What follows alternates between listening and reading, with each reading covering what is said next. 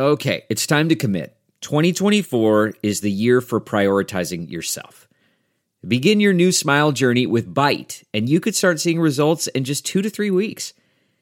Just order your at home impression kit today for only $14.95 at Byte.com. Byte clear liners are doctor directed and delivered to your door. Treatment costs thousands less than braces, plus, they offer financing options, accept eligible insurance, and you could pay with your HSA, FSA.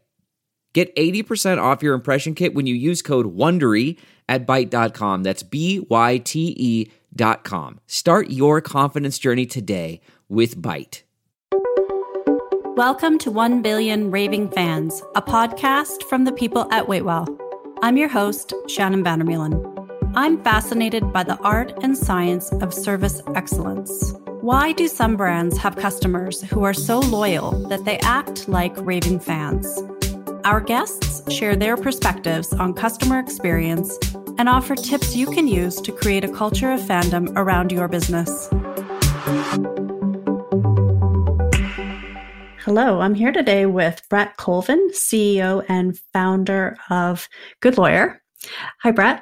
Shannon, great, uh, great to see you, and thanks for having me on. So, just for people who out there who don't know what Good Lawyer is, just tell us a bit about uh, about your origin story. The seed for the idea was planted way back in law school when I did a paper on access to justice and just really uncovered some information that I was completely oblivious to prior to then, which was that 77% of legal needs in North America go completely unmet, meaning, you know, entrepreneurs, just people dealing with issues in their lives, you know, have legal questions come up and they can't access any sort of professional expertise to help them through those trials, tribulations, or, you know, in the business context, really leveling up and growing their business the way they want to.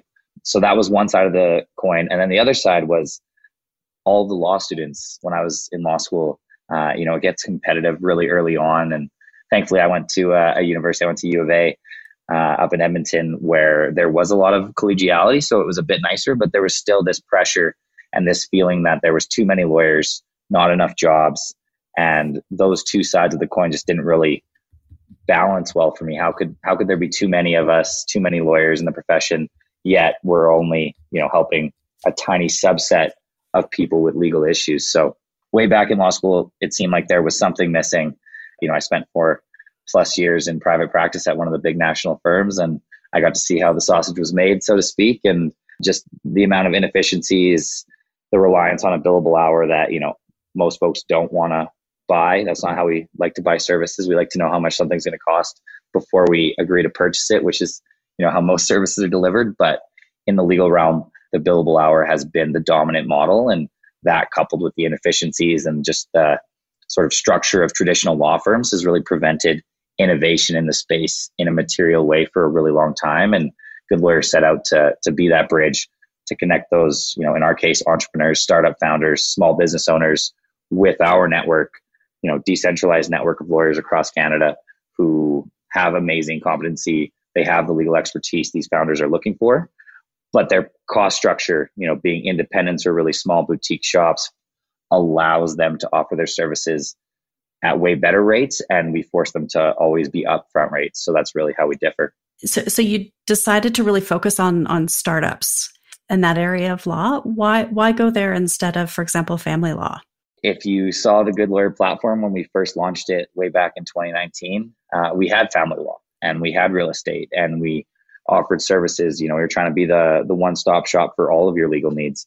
But what we found was we quite simply bit off a little more than we could chew. And you know, that was something. You know, this is my first startup that I've founded, and there's lots of learning and iteration along the way, a lot of perseverance.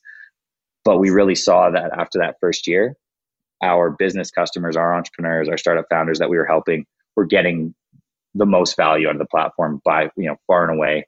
And a lot of the issues that we're trying to solve, you know, billable hours, upfront pricing, exist in these other areas. Family being a huge one, and you know maybe one day we'll get there. But for now, our platform, the way we designed it, and you know, frankly, the interest and skill sets of the team really lended themselves better to focusing on that entrepreneurship bucket that is a huge market in and of itself rather than getting distracted and trying to you know solve two really big problems at the same time So you mentioned that you worked for a large national firm for several years. How would you describe what kind of relationship exists between a typical traditional law firm and its customers? You know, I think at, at its core, it's still predicated around this trusted advisor relationship. And I think even the senior partners in the in the big shops, you know, they take that relationship, you know, with their big clients very seriously and they and they want to embed themselves in that CEO or maybe it's the general counsel of a big enterprise. They want to embed themselves as the trusted expert for these important legal needs. And we've tried to replicate some of that with Good Lawyer for sure, because that trusted advisor relationship is so important. But foundationally, you know, the big firm is built off of selling billable hours. And as you start to flow the relationship down from client to partner down to an associate, maybe you've got articling students working on it, there's a disconnect. And the one sort of piece of the puzzle that holds true throughout is just trying to build these hours and indiscriminately trying to build these hours. You know, as an associate in a big firm, I had a set target and it was my goal to find enough work within the firm to hit that target and it was it just always felt really disconnected from the actual value that you're providing to the client to help them grow their business or, or deal with an issue and that's really where we've tried to move the dial significantly at good lawyer is forcing lawyers to take some risk provide upfront prices for the services they're going to be delivering really changes the dynamic because now they're getting compensated based on value creation. Here's your shareholders agreement. Here's your employment agreement. Here's your contract review, as opposed to, you know, how long did I spend looking at the screen today? And if I was a little bit slower today because I didn't have a good sleep last night or, you know, I'm getting distracted, the client's paying based on time as opposed to value. And that's really where I saw the biggest disconnect between, you know, the law firm and their clients when I was in the big shop. I, can see personally as as a good lawyer client how that makes a big difference, especially for a startup. It just totally changes the approach, right? Like if you're getting compensated based on value creation, here's the solution you were looking for. I don't care how long it took you.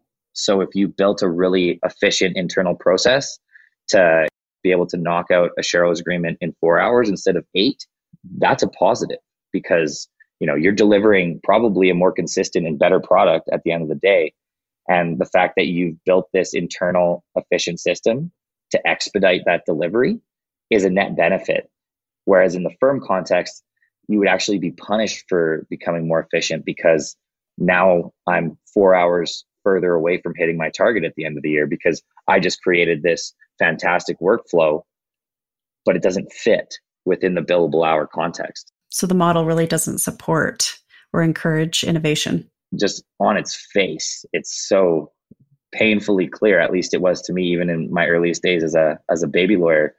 If I'm getting compensated strictly for how much time I, I spend on something, then there's an obvious incentive to spend more time and an right. obvious disincentive to build processes and procedures to make the workflow and the delivery of the final product faster and better.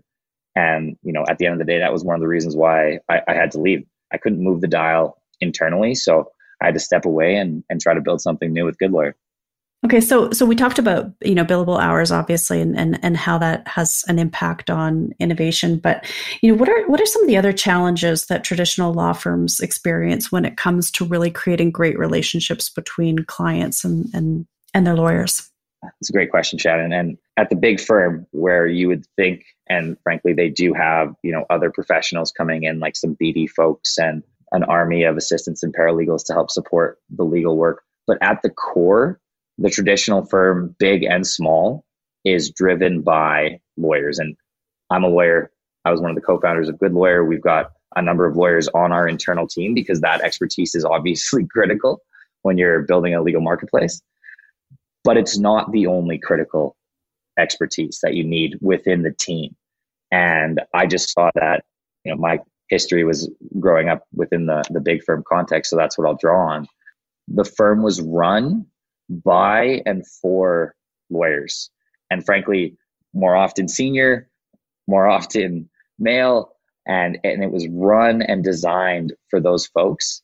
and it did not bring in enough of the business savvy, the technology savvy, the customer experience savvy to really deliver those wow experiences that we expect 2021 going into 2022 that's what customers are expecting and the firms have been resting on their long established relationships at a lot of these huge enterprises for a really long time.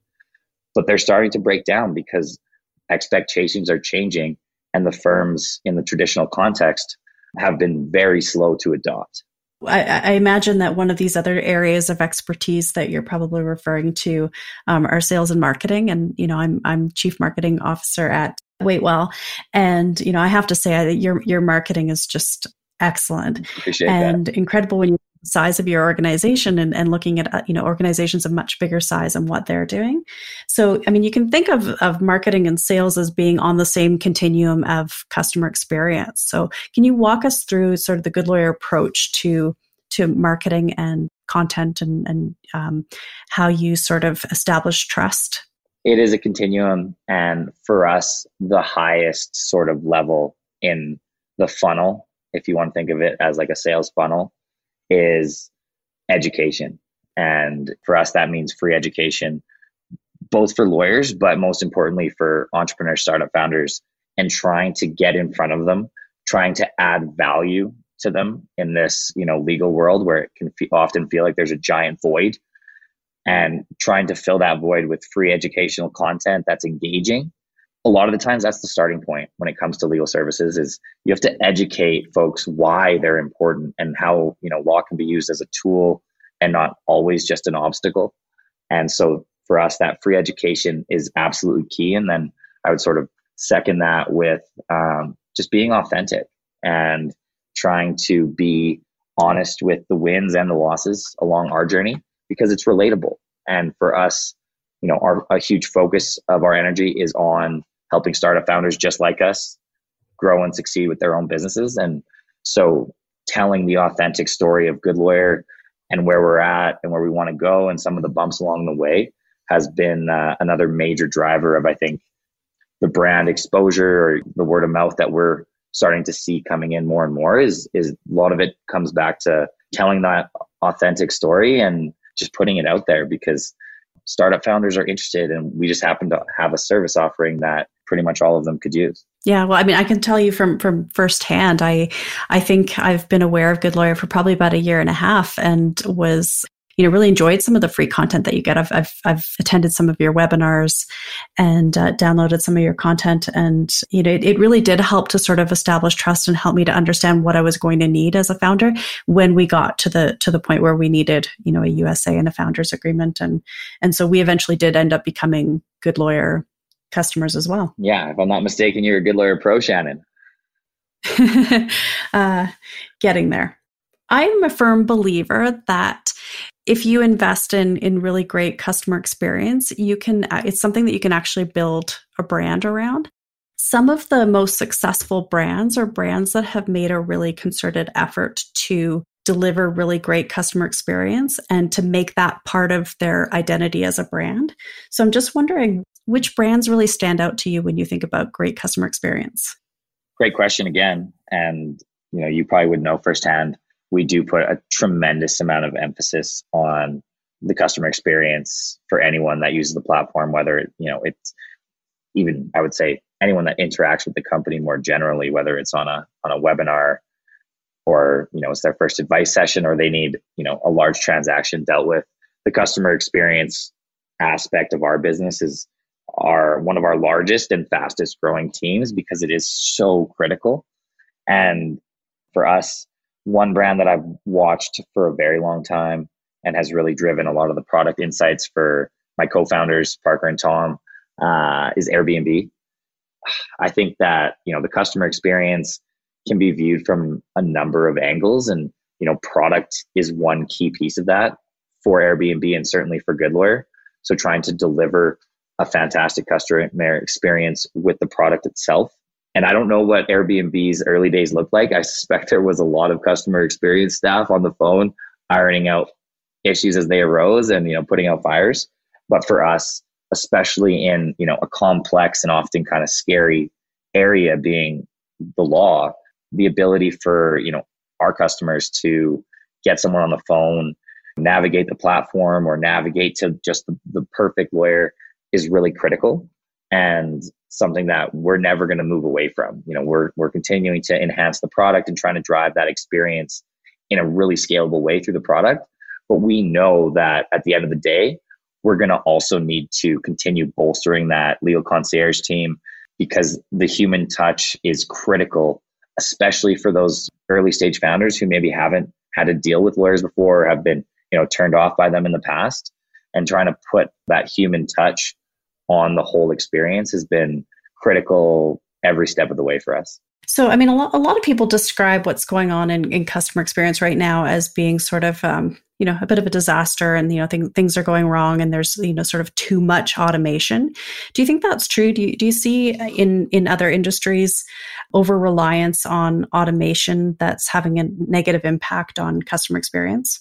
Yeah. I mean, I think that, uh, some tools out there have made it really easy to spam your customers with irrelevant information, unwanted asks, and that sort of thing. And, you know, as a startup ourselves, we've certainly missed the mark from time to time on, on some of our campaigns.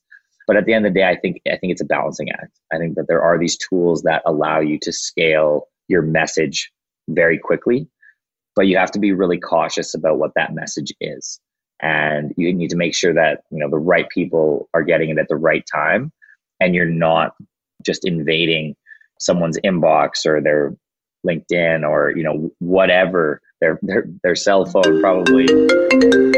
Yeah exactly. Their cell phone most notably. That's probably a spam caller right there. But i think that it's just it's a delicate balance. You need to use the tools because it's a noisy world and you need to get in front of people and you need to get in front of them often but you got to be delivering the right message. Otherwise, it's not going to resonate. And in fact, it's probably going to harm you. And, you know, one thing we take a ton of pride in at Good Lawyer is our NPS We've got a NPS of 88, I think was the last mark on it. And compared to, I think, something like a 26 for your traditional law firm, we're definitely kicking ass in that regard. That's amazing it's it's interesting because you talk about Airbnb as as a brand that sort of you know inspired some of the decisions that you've made, but I think it's also possible to be sort of negatively inspired. In other words, you know you you see what's what other companies are doing and you can learn a lesson from that. And I think especially like you said when it comes to tools, sometimes I feel like I get emails from companies just because they haven't sent me an email today yet.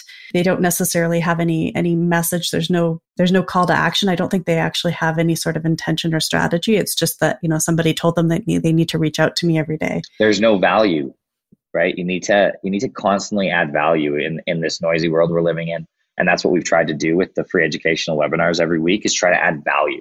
Show up, we're going to add value to you. It's going to be an enjoyable hour. You're going to learn a few things and now we're in that entrepreneur, that startup founder's brain in, in a positive light. I think that adding value and just being focused on delivering that all the time is one of the, the keys to the early success that we've been seeing at Good Lawyer. I, I love it. And I can tell you for sure that it's working. The other thing that I would say is on the customer experience sort of perspective, we're a two sided marketplace. We're not just a pure SaaS product. We do have a subscription offering, Good Lawyer Pro, you're listening to this, you should definitely check it out. It's fantastic. But at our core, we're a marketplace that connects these startup founders, entrepreneurs with these solo boutique lawyers across the country. So we also need to put a ton of effort and something that we've put a lot more attention into in the last six months is the supply side of our marketplace, the actual good lawyers on the platform. Airbnb does that. They have a host convention or whatever they call it every year. And, you know, they're not inviting all the guests to that. The guests are the customers. They're inviting all the hosts. And if I'm not mistaken, paying a, a pretty penny to bring them all together to drive that host community. And, you know, on the flip side, Uber's run into a lot of trouble because they haven't treated drivers as nicely as perhaps they should have. They've been viewed as more of a commodity than people. And so I think, again, for a marketplace, it's a complex problem set that you're working with but you need to make sure that you're delivering on both sides. And so for us, ensuring that the good lawyers on the platform are having a great time is just as important because frankly, there are our power users. And by only providing them with a fantastic experience, are we able to do what we do on the other side, which is drive these more affordable upfront prices and keep everybody happy who's playing uh, in good lawyer land. I, I, I had thought about your business more from the side of the customers, but obviously I, I hadn't really thought too much about the two sided marketplace. Well, and that's like the newest sort of department in the team is one of our earliest guys, Matt Scrivens, now has is is sort of leading the charge on lawyer outreach. To a limited extent, that is some recruiting. Frankly, most of the new lawyers on platform come through existing lawyer referrals but making sure that we have regular touch points. You know, you got the follow up call from Good Lawyer after you were a user. Yeah. Lawyers are getting follow up calls now, and lawyers are getting more of these touch points to make sure that their experience is up to par as well. And are they are they rating the customers as well? No, we haven't implemented uh, customer ratings, but it's something that we've spitballed a number of times, and uh, we'll see how that goes. The difference between Good Lawyer as a marketplace and some of the other ones that you'd be familiar with Uber is a great example. Fiverr. Uber, I don't really care who's coming to pick me up. And, you know, the amount of information that needs to transfer to get that job done is pretty low. Need to know where the driver is, need to know where I am, and we need to know where I want to go.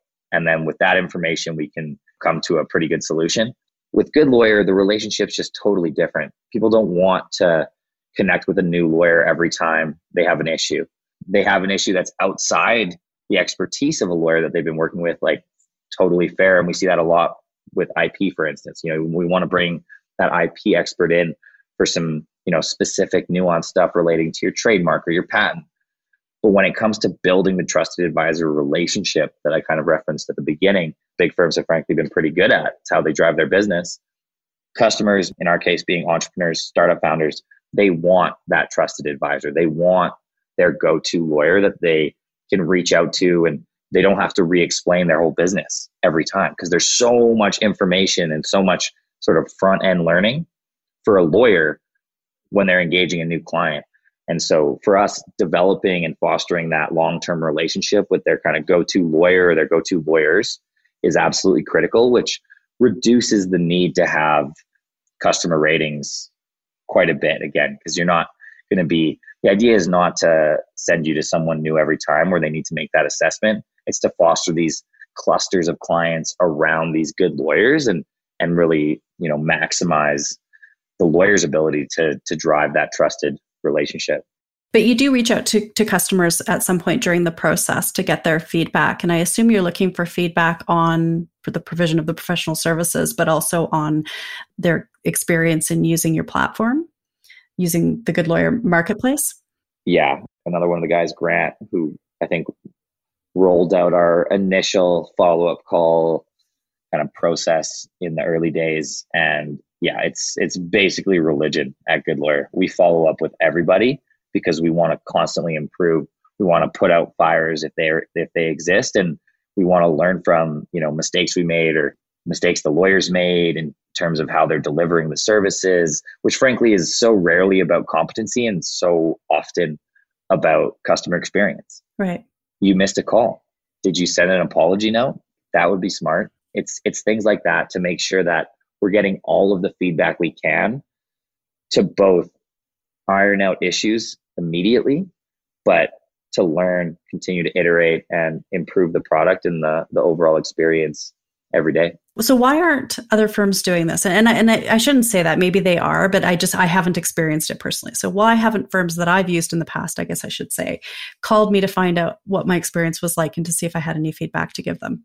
I think it kind of goes back to what I said at the beginning, which is traditional law firms are for the most part run by lawyers, you know, for the benefit of lawyers and without really being, you know, honest and humble with what lawyers are good at and what they're not good at, it's challenging to bring in the right expertise. And, you know, you'll notice I wasn't the one that came up with the follow up plan and process on day one.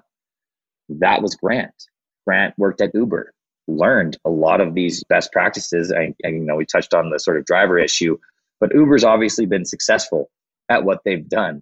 He was able to bring in a bunch of those learnings into a new marketplace, one for legal services targeted entrepreneurs, and foster some of those fantastic processes that help drive Uber's growth that are not now driving Good Lawyers' growth. And a key one in that regard was was the feedback and the you know trying to get the constant loop of information so we can keep getting better because it's a never ending journey as a startup. You need to keep on testing iterating and improving all the time or you know eventually you're going to die. In order to achieve that though you have to be able to attract the right people and to engage them in your mission. Today, it's it's it's challenging in, in tech, especially you know we we both live in Calgary, and it's not easy to attract the right type type of talent and people who are really going to care about your business and and put forward these great ideas like like grant's idea about following up with with customers. So what's your sort of secret sauce there? What does a good lawyer do in order to attract and retain these these people? I plant seeds early and often and uh, like that's kind of the the beginning of the strategy. And and i think i've with the help of the co-founders and our, early folks kind of fostered that mentality where everybody on the team is constantly planting seeds with folks in their network. And you know we've grown pretty organically from a friend to a friend to somebody else. And we've gone sort of out of our way to recruit a couple people. But frankly the vast majority of employees that join you know, that have jumped on the Good Lawyer rocket ship have come through a personal relationship.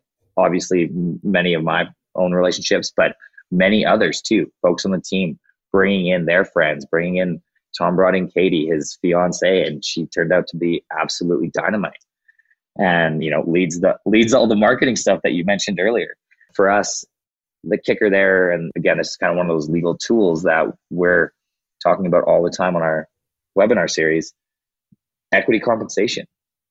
All of the full time employers or employees at Good Lawyer, they own a piece of the pie. And by giving everybody that's really critical to the mission a piece of the pie, you align interests in a way that cash compensation simply never can.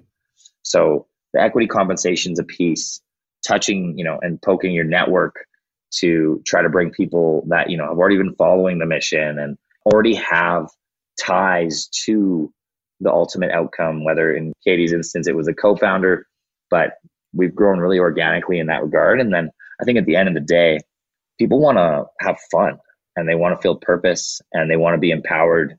And those are aspects of working at Good Lawyer that we feel really super strongly about. And that's kind of how I've tried to operate from day one is to find people that are smarter than me and empower them to do awesome stuff by giving folks a long leash with some direction and you know i'm still working on that sometimes but giving them a long leash to really see how good they can be has been uh, a major driver i think of the overall satisfaction that frankly i think pretty much everybody on the team feels and i think that's indicative with we've had virtually zero turnover. Nobody quits good lawyer everybody is on is on for uh, the long ride that's really something to brag about. And you know, on social media, I think all, all companies want to portray this image that their that their team are having so much fun all, every day.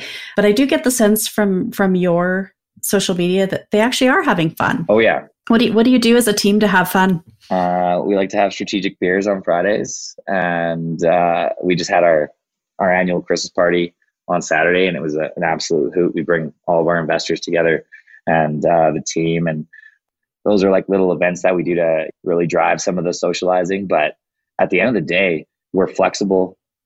You can work from home, you can work in the office, and people are coming into the office all the time because they're getting FOMO from not getting to hang out with a bunch of their friends on this really cool project. And, you know, we kind of joke. It feels like the hardest, most complex kind of science experiment or school project that, you know, could have this massive outcome and really change the dynamic of the profession in the future. But at the end of the day, it's just a bunch of friends laughing, working hard because people work very hard over here. I can assure you. But we're doing it together, and it's this really kind of fun, team-oriented environment. And you know, I grew up playing a lot of competitive soccer, and that's what it feels like to me. It feels like we're on like a high-performance sports team.